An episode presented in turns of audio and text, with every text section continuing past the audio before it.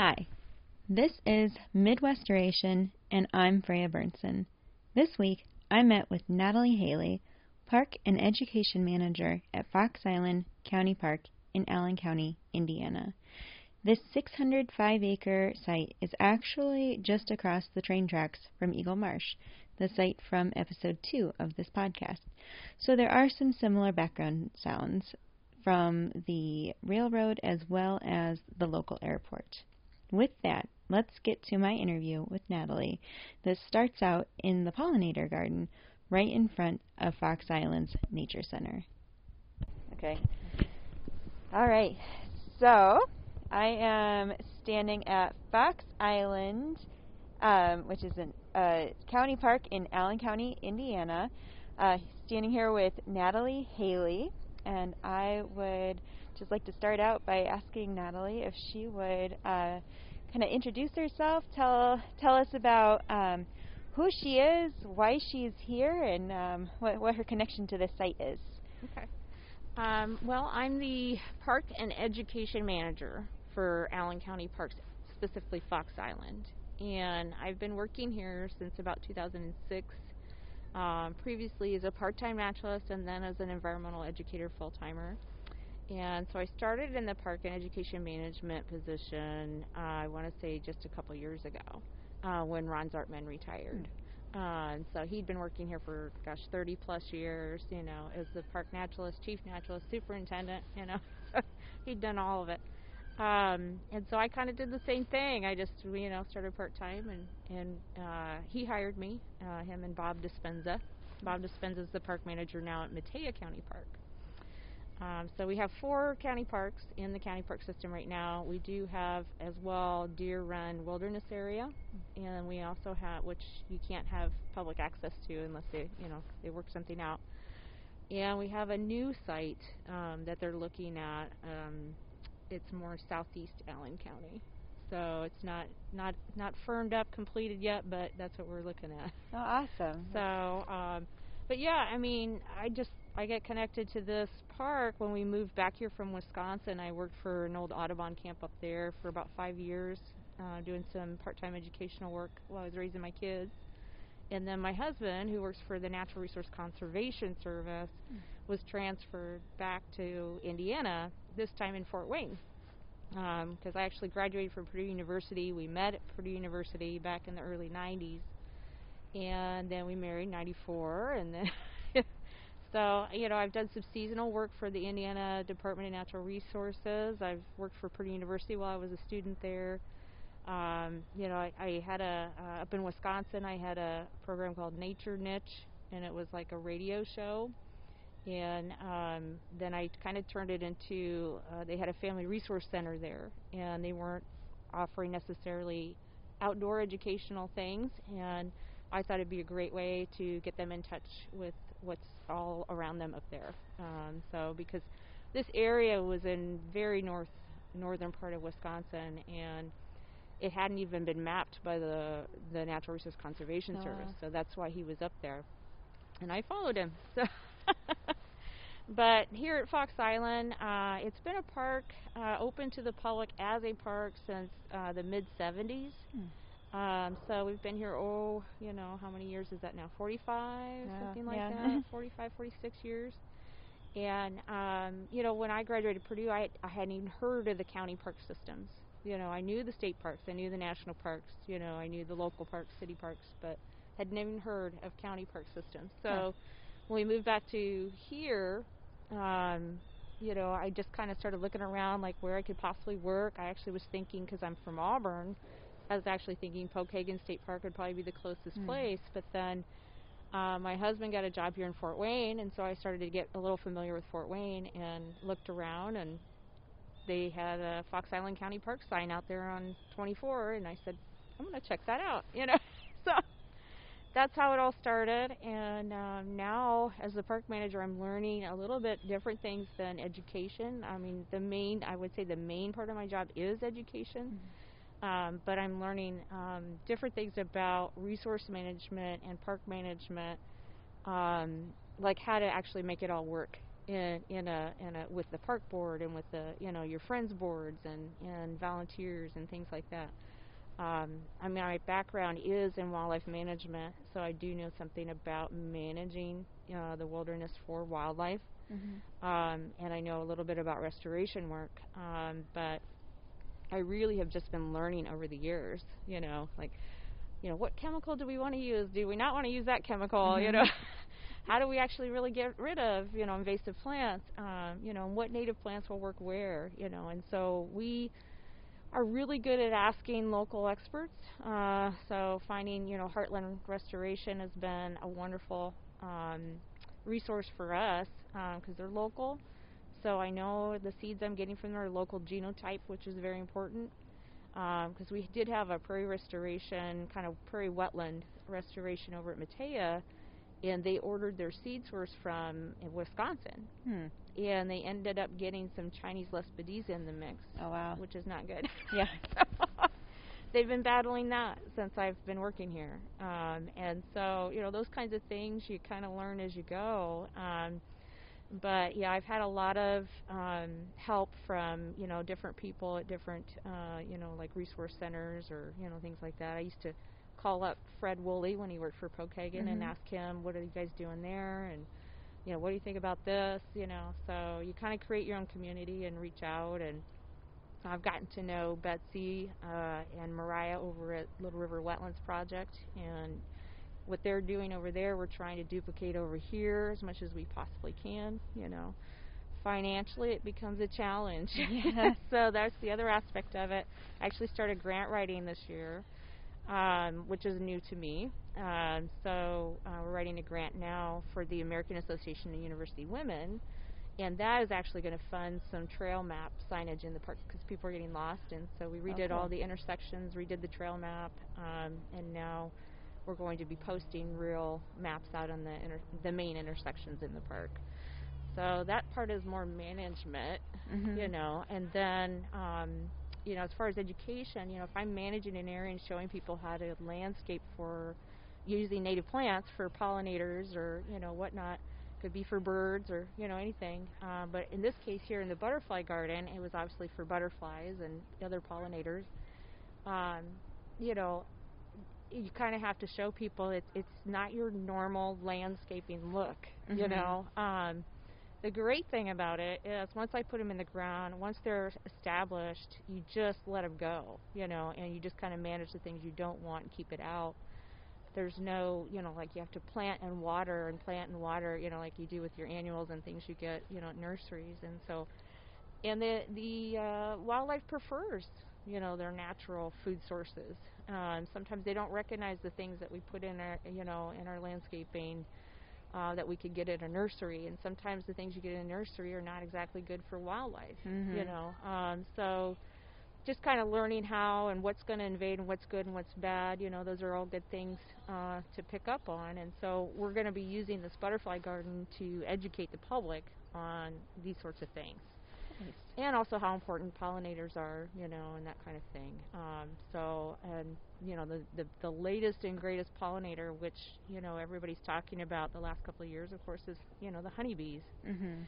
and that means our native honeybees too. You know, we do have native bees, and then we have the honeybees that that are non-native. Mhm. Um, but there is a problem either way because a lot of our agricultural uh, produce is pollinated. Yeah. Um, so if we don't have pollinators, we're not going to have that produce uh, available to us. Right. So we get into talks with people about, you know, spraying for, you know, herbicide spraying, spraying for insect, you know, things like that, you know, and how damaging that could be. Um, and so, it, you know, it, it gets to be, it just expands, you Mhm. know. Um, and we talk to school groups when they're learning the life cycle of a butterfly, you know, they, they would definitely come here and learn how the butterfly is using these plants, you know. Um, and we have different plants in here, quite a variety, a diverse array of, you know, I would say prairie uh, forbs and and milkweeds and and grasses as well to kind of fill in. But we also have, you know, um, just some plants that maybe just caterpillars use. Mhm. You know, so like we have sassafras trees, and we have, you know, of course, all in the woods all around Fox Island, we have the spice bush, and that, Mhm. of course, the spice bush swallowtail Yeah. you know. so, So they're learning about this interaction between, you know, as they're learning the life cycles, they're also learning how these insects are relying on their habitat and what's in their resources in that habitat. And so it's, it's you're kind of studying, you know, um, all the different aspects and all the different life cycles and what parts are they using when, you know. Mm-hmm. Um, and so, you know, I I really enjoy, um, you know, the educational aspect of it, um, but also the challenge of, you know, putting in a, a butterfly garden of this size. Um, and you deal with different management challenges, you know, like um, you have to educate your own staff. You know, Mhm. you have to educate your maintenance staff. You have to educate your sometimes your administrative staff because they're not, you know, they don't understand um, necessarily everything that's going on out in the, you know, ecosystem. So, and then you have to get them on board with why why do we need to cut down this tree here because it's shading out, you know, our Mhm. garden or things like that. Um, so this garden was established uh, by my predecessor Ron Zartman and I believe the the Alliance, the Fox Island Alliance, um, and, and using a NIPSCO grant. Nice. Um, and that's another grant I will be applying for this year. so, um, but you know, we also have our friends board here, the Fox Island Alliance, and they are very good to us. Um, you know, they're constantly thinking of new, different ways to make our jobs easier. You know, um, whether that be putting in the garden or helping with school groups or come coming up with some money to pay for some equipment that we need. You know, to treat invasives or you know things like that. Um, and most recently, they they pur- purchased a new audio visual um, equipment so that when we're doing our Indiana Master Naturalist program for adults, we actually have the proper equipment to teach the class effectively. So, because we have the challenge out here at Fox Island of not having necessarily the best internet reception. so sometimes we have classes online, especially right now, you know, um, and then we take them out on various hikes and things like that, so they actually get the hands-on field experience as well. We don't want to Mm. just teach on a screen. I don't think that really connects people, gives them the information, but I don't know that they remember it all because you're not incorporating the senses. You're not, you know, they're not Mhm. touching anything tangible, and so we we definitely have to include the field experience to try to get that um, and have them remember what we're trying to teach them Absolutely. that much better. So, yeah, I mean, uh, so that's our pollinating gardens. We have two other ones in the park. They're smaller than this one. Um, one was just kind of a really big mess of goldenrod and, and old apple trees and grapevines and stuff, and so we, we completely gutted it out. And at Fox Island, the soils are pretty young, meaning that there's not a lot of organic matter on top of the sand. Yeah. so we had to bring in some organic matter, and you know, um, once we'd cleaned out most of the vines and the apple roots and apple tree roots and uh, goldenrod, and then we planted different set of in, you know pollinator wildlife plants there. Um, they get more sun exposure, so there was more opportunity to have more milkweed, uh, you know, as an example. Um, but we do, um, you know, we consult all the time professionals in the field, and they provided the plants. The alliance paid for all the plants, um, and so, you know, our take is, that, you know, we prepare the ground, we we sit down and coordinate it all, and then once we get it in the ground, we maintain it, and then we use it for education. Mhm. Um, so, it's kind of a big purpose and, and, and mission here at Fox Island is more educational oriented, where some other places are more conservation preservation. They're not as concerned about educating the public, or Mhm. they are, but they don't focus as much of their you know time and effort on it. Yeah. Um, so, yeah. Awesome. No, I, I really appreciate your perspective from this because it's it is like there there are so many different roles in conservation and restoration because like I mean you you have the the hands-on work but then you have to also you know like like everything you just said communicate with the public and educate and and you know express why why you're doing what you're doing and stuff and why it's important so that's awesome and uh, that is something I really appreciate about about the Allen County Parks is just how much education you guys do, and it's it's awesome. So that's that's great. Well, we Um, definitely have a nice, passionate crew for that. So, you know, doing education is definitely incorporated into any project we have going on out here. Um, so we definitely are interested in getting the public to connect with whatever we're doing. Mhm. So. Cool. So, so we are standing at Fox Island, um, and what, like, why, why would you say this site was worth preserving back, back when they started? And oh, uh, yeah, yeah. so, what makes this place special? Well, you know, in its origination, um, there were some that didn't understand the potential. Mhm. Um, there, it was actually called a snake pit. um, I believe the first paid naturalist called it Mount Trashmore Wow. uh, because it was often, you know, often people would dump their Mhm. whatever, you know, refrigerators and fencing and you know, you can you name it. Mhm. Um, so he had a, a really big volunteer crew, Friends Board, that hired him. The you know the original Fox Island Alliance, I think, was called something. Um, there was a league. Oh, I can't believe I can't remember. but anyway, um, the point is is that he had a crew that kind of helped him, you know, Mhm. and they were volunteering and they were very in intent. In fact, they actually were doing education before they they um, fundraised and found the funds and found people to pay for a position. Um, that's how involved they were. Yeah. Um, so people like Bob Weber, you know, um, he was a, I believe, a high school biology teacher Hmm. uh, here in Allen County, and they actually had him out here teaching different groups before there was anything out here established, before there were restrooms, before there were, you Hmm. know.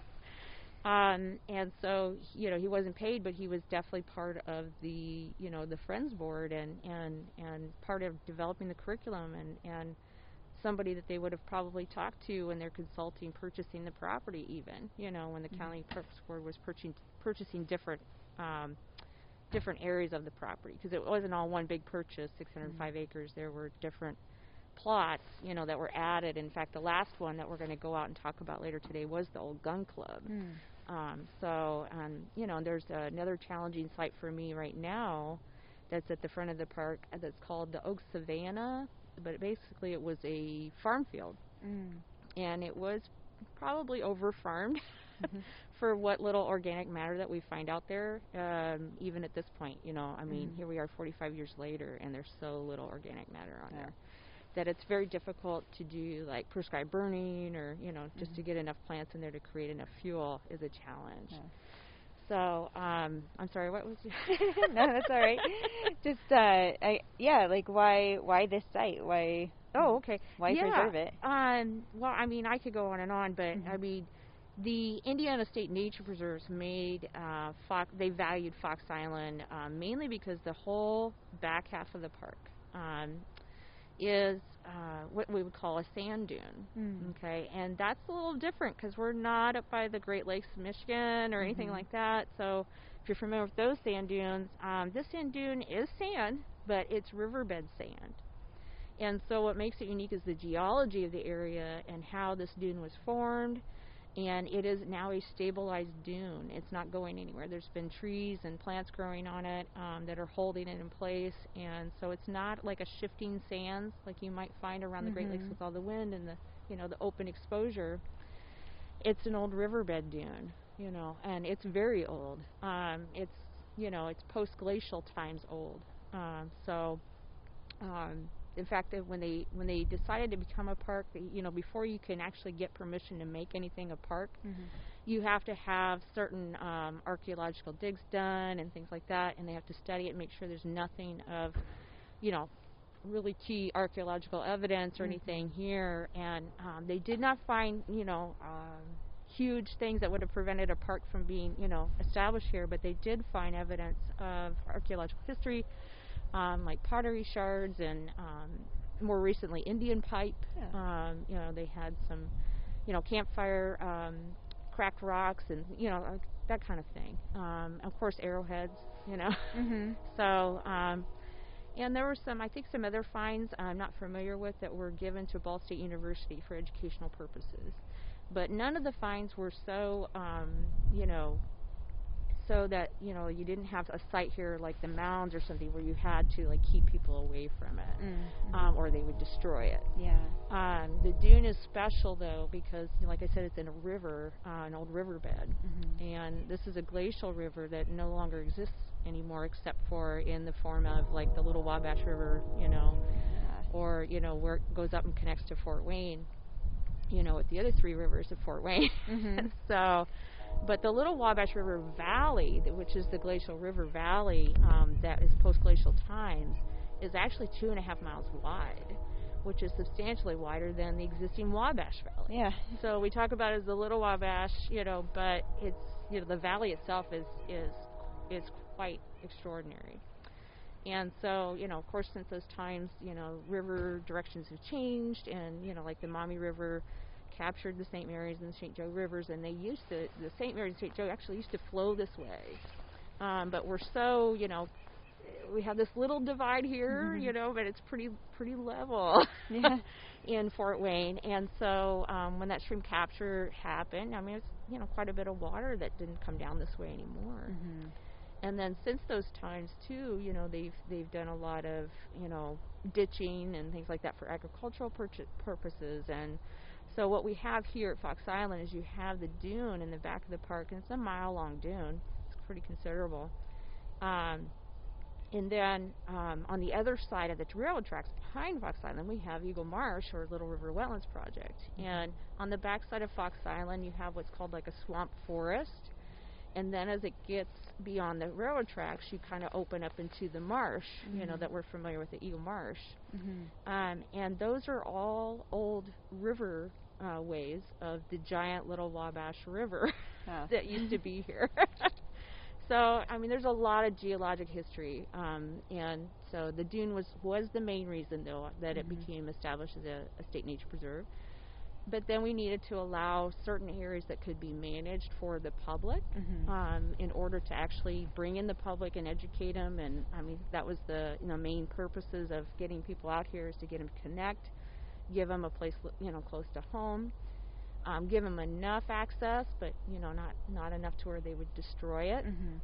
Um, but there was a lot of things already destroyed when they first started, so they had to do a lot of restoration work. I know Pat Bowman, I talked to his wife because Pat has passed on years Mhm. ago, and I had an interview with his wife, and she mentioned that um, he was one where he would only have one or two trails open to the public, Mm. and he would move the trails around periodically. So he would shut down a trail, and and then he would open a new trail. Okay. And so his his idea at the time was, you know, trying not to leave so much damage done by the visitation, Mhm. you know, in the park. Mhm. So, and he had some challenges. I mean, people had been coming out here for years before it became a county park system, and all of Mhm. a sudden they had to pay, you know, to come in and. And they had to be out, you know, by certain hours, and and they were used to running their motorcycles and their horses and their cars even down, you know, Yeah. the trails because before it was a park, it was also used as a training ground Huh. for the military. And so I'm told that they have, you know, tank trap trap sites, um, but I've been told by other people it may not have been tanks. It may have been some sort of other military equipment that they Uh-huh. were using out here. Um, but you know, I mean, there's some pretty wide trails out here, so you can, you know, like we we have some challenges here with our tractors and things like that to maintain the trails, you know. Mhm. But trees have grown up since then. and uh, before it was a park, I used to have a Christmas tree farm at the front of the Mhm. park, not back by the dune, and strawberry fields, and you know, all Mhm. kinds of different agricultural uses, and and um, it used to be rented uh, by tenant farmers back in 1895, the Yahne family. Oh. So if you're familiar with the road that goes outside of Fox Island, it's actually called Yohne Road, but Mhm. the Yahne family is um, the original 1895 tenant family, Okay. Y-A-H-N-E. and so somewhere along the line, and I haven't, haven't discovered how or, you know, and how to change it back or how would we go about that. Uh, I would love to change the name of the road back to the original Yahne family. Um, but yeah, they were the ones that termed uh, supposedly Fox Island. Uh, there's the Fox Den actually just right up over uh, the front of the park. It's a small dune swale, Mhm. and uh, as farmers, they were always moving the glacial boulders and kind of piling them up there and that kind of thing. And, and he noticed, uh, Frederick Yahne noticed that there was a fox den in there one year, and so he called that little dune swale Fox Island. And so it just kind of stuck, you know, Yeah. and um, it's just kind of come down through the years. In fact, we've even had some of the Yahne family visit uh, the nature center, and they were, you know, just kind of going down the hallway to the restrooms, and they noticed that we had had a history of Fox Island on the wall, and they're like, "That's my family." and so I was talking to them, and they they let me know it was Yahne and not Yanni, things like that, you know. Um, so you learn all kinds of things by you know talking to the people that used to live here or their relatives or ancestors, you know. So nice. Yeah. No, that's that's that's pretty cool. Yeah. And so yeah, I mean, and that that kind of leads into uh, like the whole like this isn't how the whole park has looked the whole time since it since its inception. Essentially, it's uh, it's it's been um, just just like much of the area around us, a, a series of changes over time and. Um, because standing here, we are, you know, in front of the nature center and surrounded by fairly large established woodland, um, with and then it, right around us is the is the butterfly garden. But um, yeah, just knowing the the history and that um, this land has has undergone like some some significant changes over time. Yeah, yeah. I mean, it's pretty significant. I like to take people back to the black oak tree on the main trail because it's the oldest tree that I know of in the park. Mm. Um, it's about 200 years old or thereabouts.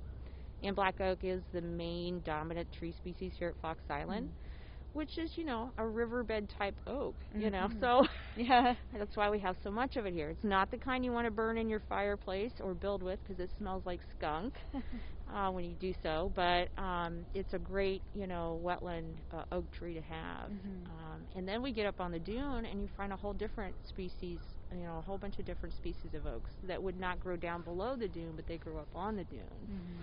So there's a lot of diversity in plant life here. There's a lot of diversity, uh, thereby the animals that would use that diverse plant life. Mm-hmm. Um, so you know they get to learn about all these different you know animals if they want, or if they just want to come out here for peace, you know, mm-hmm. quiet a little bit. Yeah. listen to the birds, listen to you know the trees or whatnot. You know they can do that here and not have to go clear to a state park or even mm-hmm. further. You know to kind of gain that peace. And this year we've had a lot of people utilizing that. mm-hmm. Yeah. So yeah, it's been a good year to to get into a kind of a hiking challenge, and I've extended it for myself. I've got a 52 uh, birding hike challenge for me for this year. So once a week, you know, go out and do some bird hiking and looking for birds and that sort of thing. Um, but that's for my mental health, uh-huh. and I think for people, you know, you know, I'm all the time educating, educating, educating. I love to talk to people about anything to do with, with the environment. But I also like to tie it back to them because everything here ties back to people. We're tied mm-hmm. to the to it, and it ties back to us, and we affect it, and it affects us. You know, so we have to learn how that works mm-hmm. and how to you know balance it the best way that we possibly can, and um, you know and if you're not taught it, if you're not environmentally literate, then you can't make really accurate decisions, mm-hmm. you know, on how things should be treated in the environment. And you may not even know how you are affecting your own environment. Mm-hmm. Um, so it's very important. Um, and so I'm glad that the you know the standards now are asking for you know the science standards are asking for environmental literacy. Mm-hmm. Um, I'm part of a Environmental Education Association of Indiana group, um, and we've written out an environmental literacy plan for teachers so that they can, this is what you have to do at each grade level to basically give your students a very good, solid, general understanding of environment and, mm-hmm. and be mm-hmm. literate enough to speak or know what you're talking about. Nice. So that's that's excellent. Um, just getting again, yeah, the the education component is is often understated, but like mm-hmm. cannot be overstated. Um, well, it's got to be. You got to incorporate people. People mm-hmm. have to be incorporated in it, or they, they they're not going to understand their connection to it. Why is it relative to them? You know, um, mm-hmm. and it mm-hmm. has to be relative to people. People have to feel it's relative to them before they're, you know, really feel like they're going to get anything from it. You know, mm-hmm. and people are so tapped out. They really need to get something from whatever they're investing in. yes. And you know, for some people, it's just having the 605 acres where you can go on the trails and not be inundated with other people. Mm-hmm. You know, uh, and just the peace and, and you know positive electrolytes or whatever that you're getting. Uh-huh. You know, uh-huh. from being being out in nature and and um, and you know, I, I think people are losing that connection too. Um, I, I've run into college students that are afraid of butterflies. Mm. I've ran into, you know, middle school, high school kids that really think that there's alligators and bears out here. Mhm. And I have to tell them this is Indiana number one. but, you know, we haven't had black bear here except for the occasional one that wanders through the Mhm. state. You know, it since probably that 200 year old black oak tree was a you know a sapling. Unfortunately, Mhm. you know, um, or fortunately, depending on your fear of bears. I mean, I grew up out west, so I was, you know, I was, I just grew up knowing that the bears were there, and this is how you act. This is what you don't do. You know, you don't leave your trash out. You don't, you know, you don't feed the wildlife outside because you'll get, you know, pretty potentially hazardous to people wildlife Mhm. coming into your backyard. And and in Indiana, we're pretty safe as Mhm. far as that goes along. But just to have that, you know, that knowledge and that connection is so important for me. I mean, it's been so restorative. In my life that I can't imagine not having it. You know, and so I just kind of want that for people. You know. Right. Just to quickly interject, at this point we opted to hike out to a restored grassland section of the park, and our conversation picks up on the trail. whole thing. Okay. but the uh, Eagle Scouts have been involved at Fox Island. Um, I want to say the two most recent projects that they've done were with Ron Zartman, Hmm. and they put in a nice program kiosk at the main trail. And we're getting another one put in by that Eagle Scout's younger brother down by the lake uh, parking lot. And so we're trying to organize like where we post things. Um, it seemed like we had posts in some areas that maybe weren't needed, Hmm. you know. Mhm. So and they got had gotten old, so we're you know we were rethinking it. And then um, the biggest one that we've had out here was um, this one gentleman just did the Troubled Waters Trail and basically raised up the trail and made like almost like a causeway out there by the marsh Huh. um, because that trail every year would be flooded for like half the year. Hmm.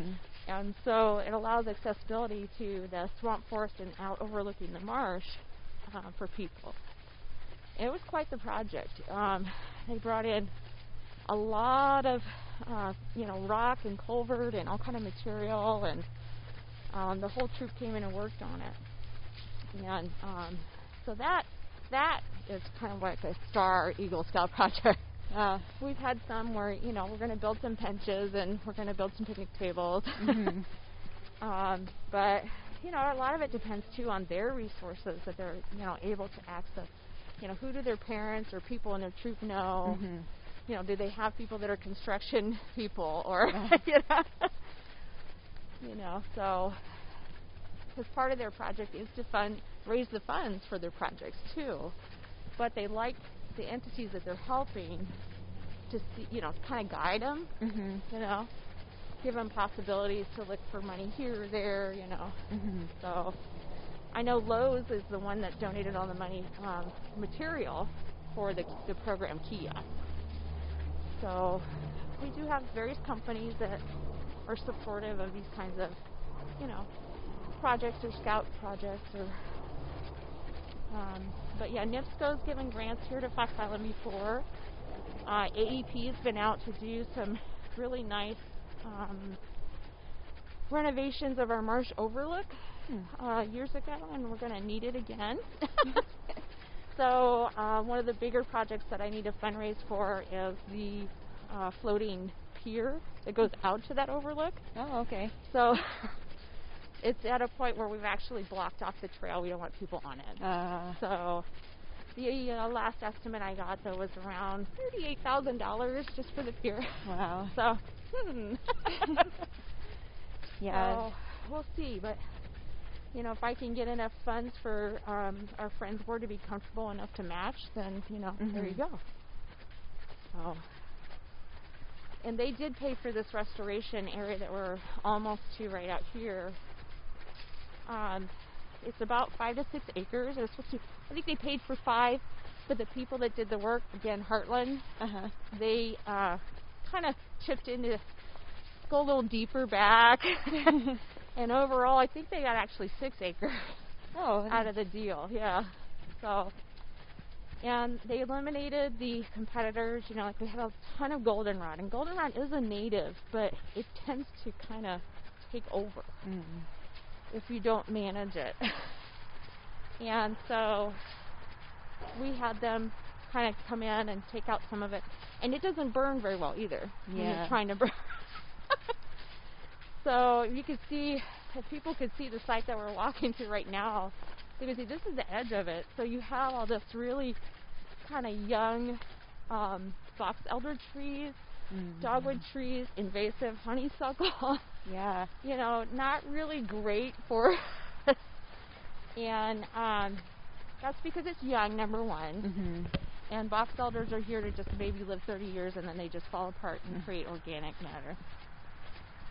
So this is basically what what the Mhm. site we're walking to looks like prior to the work that was done. Oh yeah. Okay. Um, well, I mean, before the work was done in '97, we redid the work in the last two years.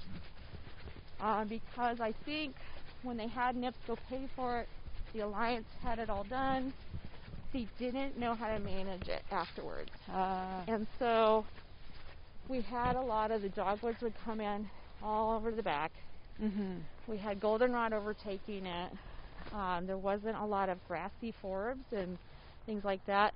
We did along the the road. We were getting some really good like prairie dock, which is a wonderful silphium prairie dock plant. But now it's expanded considerably, Mhm. um, and a lot. Uh, we've created the diversity. We've added all kinds of not only the grasses that you really want in here, but the forbs. Mhm. And so, and it's been pretty intense. You know, Heartland did a lot of work. Um, they came down here and basically took out any woody shrub that they could, you know, could, Mhm.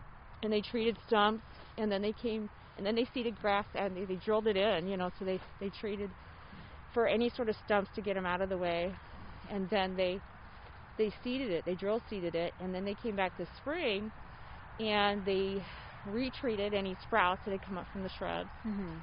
And then they planted the forbs. Okay, so that whole process was recommended to us by Heartland. Nice. You know, and Mhm. they'll be back again. Um, I think they have probably been back and just haven't let us know, you know, because there's no problem or whatever. But they'll come back again and, and keep looking at it. Um, even though it's a small site, Heartland really likes to do this kind of work for Mhm. people. And um, you know, they took a lot of um, extra time with us that they didn't have to for such a small area Mhm. uh, to explain what they were doing, to keep us up, you know, uh, on on everything that they had been doing out here. Um, we are not burning it. We could have burned it this year very easily with all this fuel, but Mhm. we were trying to create enough seed too from the new plants. Uh-huh. So once they've kind of got it, you know, at least three years under their belt, Mhm. then we we would come in and maybe do some, you know, burn management to keep all the woody Mhm. shrubs from coming back in. So, um, but yeah, the in this gun club, this has some history to the park too. Obviously, it was the last purchase to the park. It was also the last place that they saw Massasauga rattlesnakes in Oh, the wow. park, which was '98 Uh-huh. which was, you know, if you notice when the NIPSCO um, first did it in '97. So Mhm. the people that were involved in that, some of them are actually local professors and, you know, Friends Board members, but uh, one in particular comes to mind is Chris Barlow, and she's an associate professor, I believe, at, um, I think it's Ivy Tech. Okay. She teaches environmental sciences and things like that, environmental studies.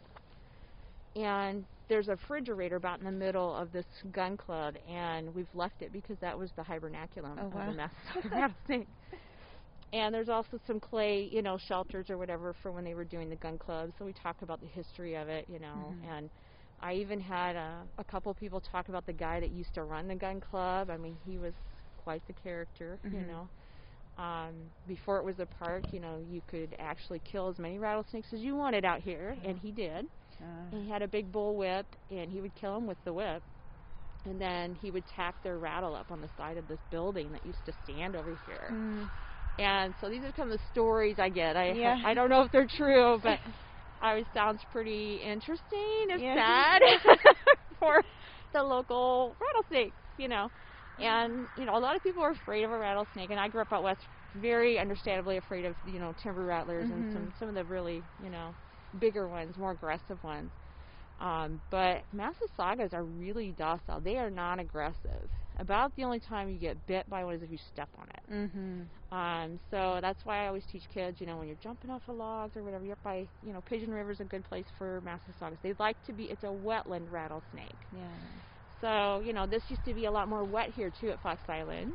Um, and then they started dyna- dynamiting in the quarry across the road, and they don't like that. They don't like the woods that have come in. It's not so Mhm. much open wetland. And they don't like the dynamiting uh, because it causes a lot of vibration in the ground. Yeah. And rattlesnakes and all reptiles are very sensitive to vibrations in the ground. Um, I mean, I wouldn't be surprised if you have some in the back part of Eagle Marsh or over, you know, the the wetland side of Serval, you know, Mhm. that kind of thing. And they are an endangered, threatened one of those um, snake.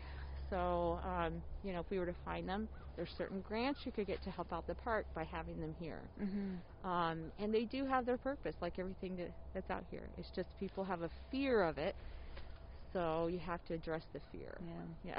and the more, yeah, the more Yeah. you do and Yeah. and share that information, I guess the more or less, the less people will hear, the more they know, right? Yeah, yeah, I Um, think now you know people aren't so worried about it because, like they, like I said, they haven't seen one here since Mhm. '98. Um, but that's not necessarily a good thing, right. you know. Yeah. Um, so you know, I think if they were to find them at certain places, they would be quiet about it, but they would be writing grants to get some money to help them out, you know. And, and I'm sure the Hurt Center at P- Purdue Fort Wayne here in Allen County would be Mhm. very interested if we were to find one here yeah. um, you know, um, so those kinds of studies on these animals and all kinds of animals are being done constantly, um, educational wise. All, you know, here at Fox Island, we allow research to be done. Um, they just have to file their certain permits, you know, to allow them Mhm. to like mist net bats or whatever they're doing, you know. Mm-hmm. Um, but we definitely allow and encourage, um, you know, environmental studies. So I think the more we know, you know, the more we learn, the more we Mhm. know, the more we understand, and how to treat it and how we're affecting things, you know. Yeah. So, Absolutely. Yeah. So yeah, this this site. I mean, just considering that the the timeline that you described, it looks great. I mean, Yeah. it's it's got a lot of of natives popping up through. Oh yeah, through there so much variety. Just Mhm. standing right here, I mean, I'm sitting sitting here looking. I'm like Monarda. Of course, you've got the ryegrasses that you know you kind of want to lay down so they fill, so that Mhm. other things don't come in. Um, but you know, I'm looking over there, we've got the um, big blue stems, and the prairie docks Mhm. are over there. But you know, the stems have fallen down Mhm. now. Uh, you might find there remnant, you know, basal leaves and things like that. Uh, definitely the ironweed is here, and you know, um, I really saw there's a, a thistle, and I'm not sure the exact name species of it because I have to look it up. Mhm. but it's a native, and the um, pollinators love it. Oh, cool. Uh, they're all over it, and um, of course they like the bee balms and other, you know, other Mhm. pollinating plants. But I've really noticed them on those, Mhm. so I've got to figure out what that plant is now. so just because I've been out here doing this for a long time and many many years doesn't mean, you know, doesn't mean I know every single thing that's out here, you know. Yeah. But I know how to find out. So yeah. No, I mean it's there's always more to learn, and Yes. uh, Yeah, and that's the great thing about this job. You know, there's so much potential all the time, and you can do this program or that program. You can change it every year, or you can keep it the same and add to it, or you know, mhm. there's just so much to do out here. yeah. So, awesome. Just just kind of one wrap up question with with everything. Um, just in everything that uh, you have learned in your time and uh, in your journey in this field, and um, like what what do you think is like one of the most? im- sure there are more than one, but one of the most important lessons that you have that you okay. would like to share with um, anyone else out there? Well, I I was not an educator by field. I was not trained to educate, and so I would really delve into all the details and the intricate, you know, knowledge about a certain animal that I wanted to teach the public about. And what I learned is that it's not necessary. um, unless you're teaching like some sort of field study class with college students, or they, you know they need to know every detail. Uh-huh. People really just want to um, relax. They want to connect, and they they want you to kind of just guide them through it a little bit.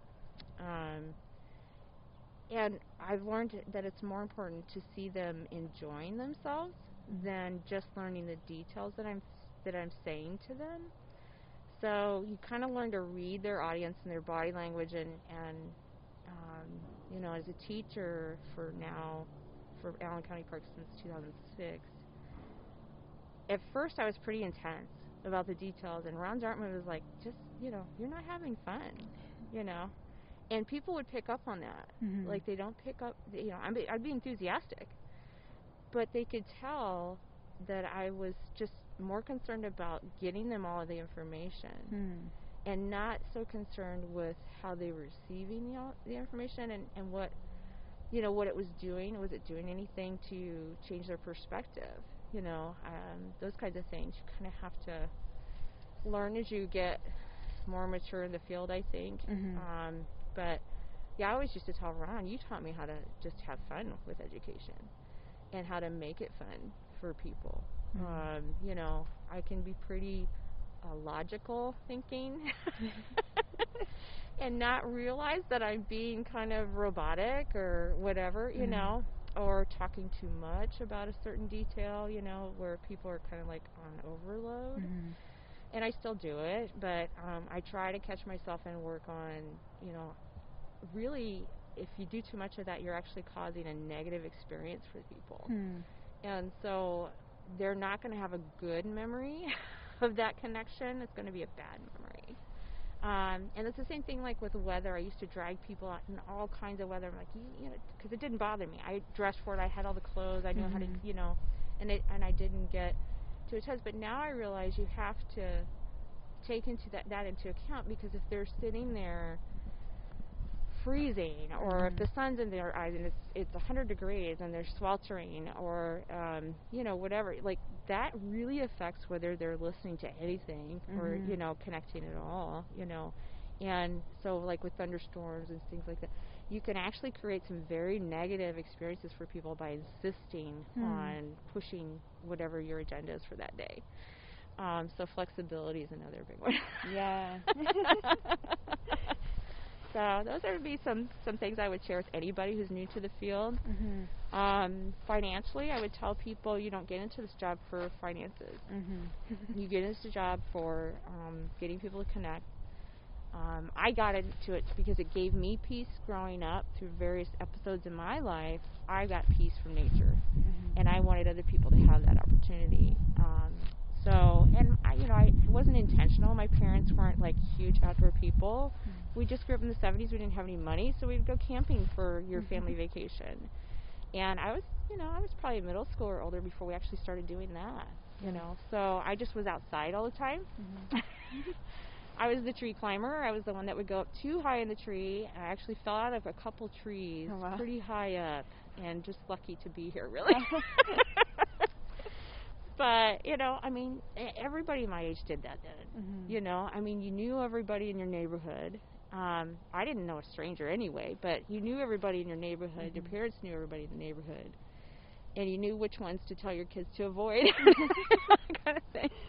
But now, I don't think people know their neighbors. Mhm. And I think one of the things I've noticed with COVID is they're starting to they're starting to learn to get to know their neighbors a little bit.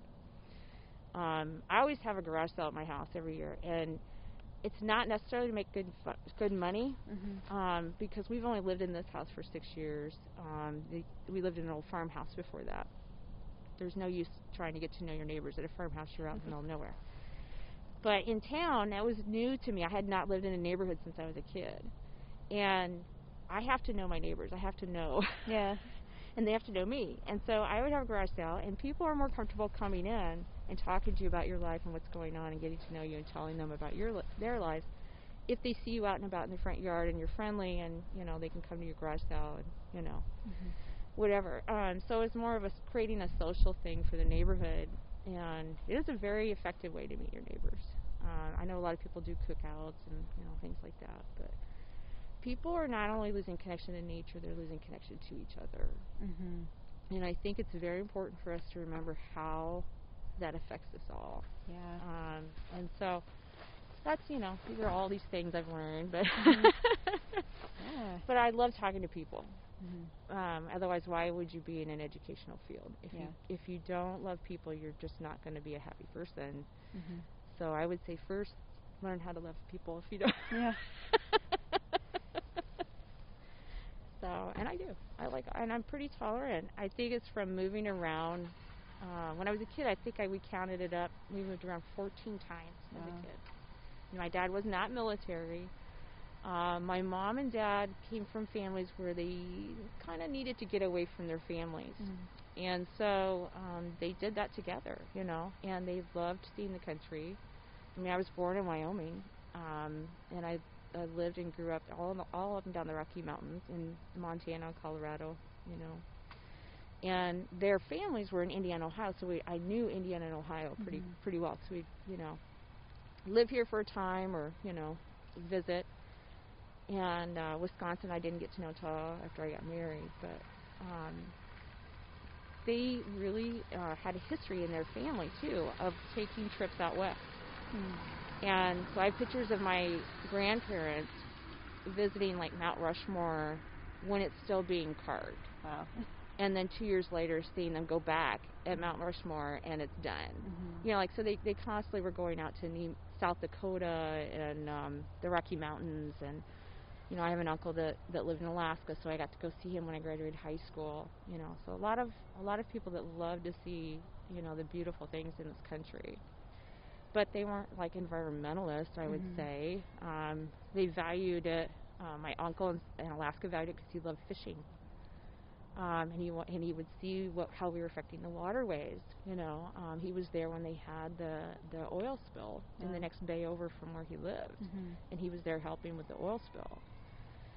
But that wasn't, you know, why he did it. He did it because he loved fishing. Mhm. You know. Yeah. so that's what I mean. You have to connect people to nature, but there has to be something for them there. Mhm. Um, for me, it's just you know the piece of coming out here, and I'm so interested in every little detail Mhm. For other people, you know, maybe something else. Mhm. So it might be fishing, might be running, might be, you know, Yeah. whatever. Nice. That's awesome. yeah. But uh, so, well, Natalie, thank you so much for joining me on this very, very cold January day to walk around and talk about you and, and Fox Island. I really appreciate your time. So, Yeah. thank you. You're welcome. Huge thank you to Natalie for meeting with me on a very chilly day to discuss her work at Fox Island. Fox Island is a really cool park to visit year round. For more information, I've included a link to their website at midwestoration.com on the page for this episode. Thank you for listening and stay tuned for more Midwestoration.